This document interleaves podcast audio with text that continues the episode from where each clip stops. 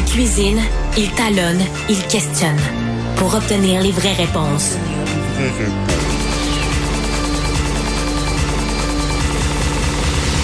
Du Trisac.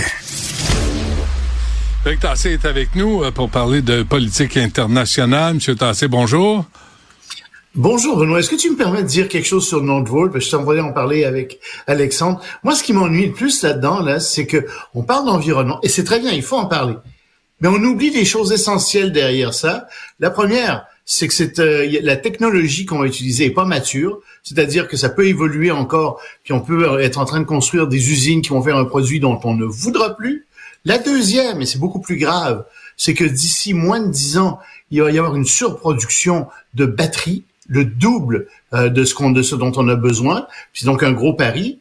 La troisième, c'est qu'on n'est pas allié, Nordvolt est allié à aucune grande industrie d'automobile, hein, je veux dire, euh, et pas avec Ford, et pas avec gros problème. Puis la hmm. quatrième, c'est que on maîtrise pas les inputs, c'est c'est pas nous qui avons les, euh, les, les terres rares, etc. C'est excessivement risqué comme investissement et le gouvernement a donné ça à Nordvolt sans aucune garantie. Ça, c'est très embêtant. Oui, c'est un, un risque immense. Je dis pas que c'est mauvais. Je dis le risque est beaucoup plus grand que ce que le gouvernement nous a dit. On a engagé des milliards et des milliards de dollars là-dedans, presque sans débat. Excuse-moi, Loïc, Pierre Fitzgibbon est sur la 2 et il voudrait te parler, s'il te plaît, après l'émission. Avec grand plaisir. Là, là, c'est moi qui décide. Là. C'est, moi, c'est moi qui vais en chasse avec mes amis, puis c'est moi qui décide. Oui, oui, c'est ça. ça fait pas mon affaire de me retourner dans le privé. Il, va, il, il, sait pas, mais c'est lui le canard. oh, oh, OK. Vous dirais de le ressort avec lui. Euh, la guerre euh, s'intensifie dans le... D'abord, excuse-moi, il faut commencer avec ton ami Trump. là. C'est ce soir, New Hampshire. Ça va pas mal se régler là. C'est là. vrai. Hein? hein? Puis je pensais que ça allait y être. C'est notre ami commun, Trump.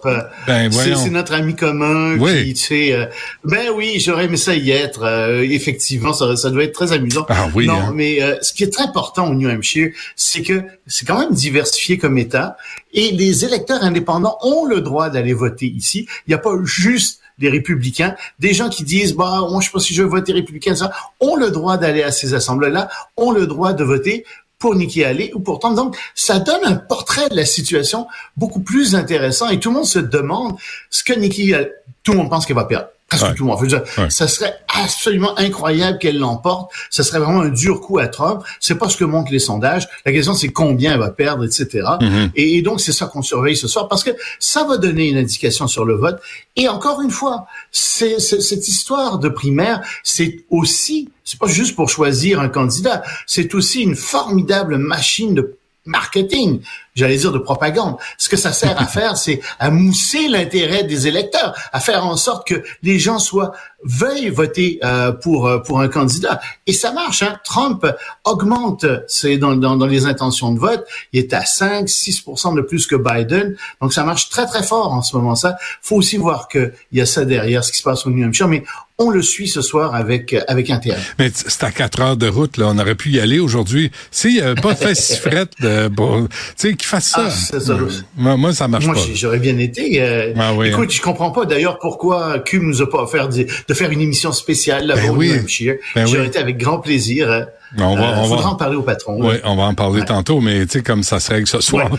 Puis après, ben, puis, être- je, te signale, il y a des élections à Washington en novembre prochain. Hein. Ouais, ouais. Moi, je suis disponible pour être là-bas aussi. euh. Super, c'est noté. Euh, a- ah, t'as un appel sur la 2 aussi, là. T'as M. Gagné qui veut te parler. Bon, euh, la guerre s'intensifie dans le sud de Gaza. Oui, une euh, guerre qui s'intensifie énormément. Il y a euh, une ville là-bas, Khan Yunis, qui, qui est la, la grande ville là-bas, et, et, c'est l'armée israélienne assiège cette ville-là. Euh, elle se rapproche de l'hôpital, évidemment, qui est là en plus, parce que l'armée israélienne aime bien prendre pour cible les hôpitaux, supposément parce que, enfin, moi, je suis pas convaincu que qu'il y a des, des, des centres euh, euh, de commandement du Hamas en dessous, mais et, et- donc, ils ont perdu beaucoup de soldats. Et il y a des statistiques qui sont sorties. C'est pour ça que j'en parle aussi.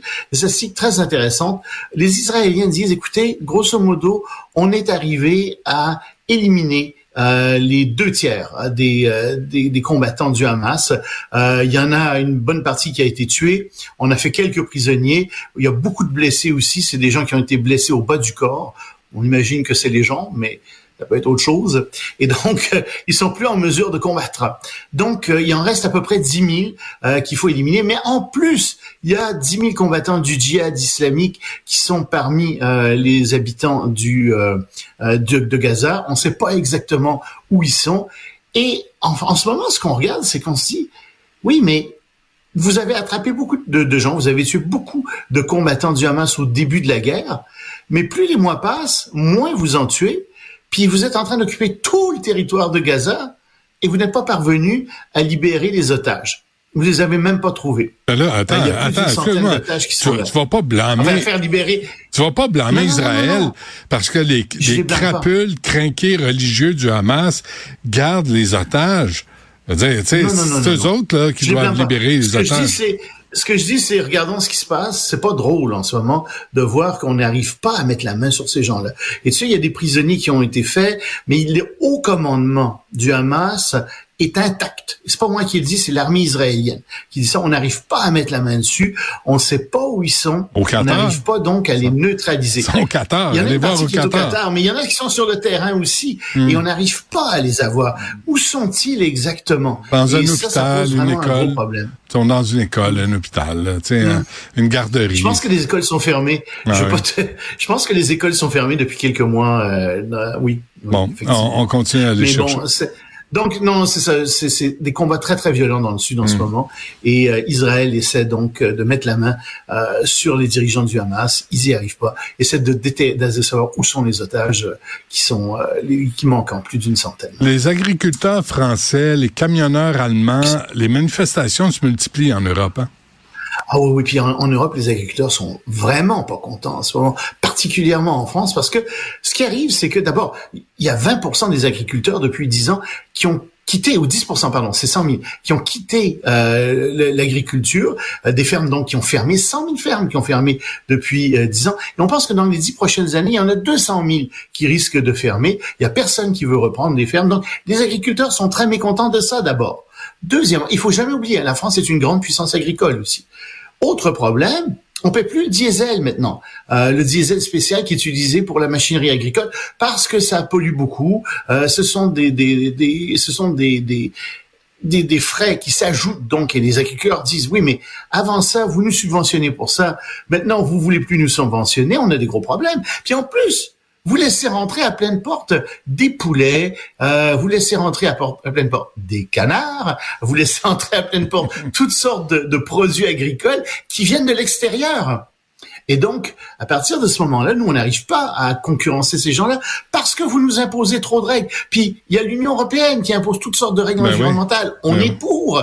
Mais imposer ça aussi à nos concurrents, ben aux gens, aux poulets qui viennent du Brésil, etc. Alors, c'est pas le cas. Donc, ils sont vraiment mécontents ils bloquent un certain nombre de rues. Et le prochain objectif, c'est Paris. Euh, ils veulent rentrer dans Paris et paralyser Paris. Et il y a les grandes élections européennes qui arrivent dans six mois. Et ils se positionnent pour ça aussi, les agriculteurs. Alors, en ce moment, c'est pas trop grave parce que on est en période, si tu veux, de, de, de, de dormance euh, dans le Nord. En tout cas, on n'en est pas, on s'aime pas encore, c'est l'hiver. Hmm. Mais ils sont mieux d'essayer de régler ça. Et c'est euh, le premier grand défi euh, du nouveau premier ministre français. On va voir comment il euh, arrive à gérer ça. Très bien. On se laisse là-dessus. Loïc Tassé, merci. À demain. Salut, Benoît.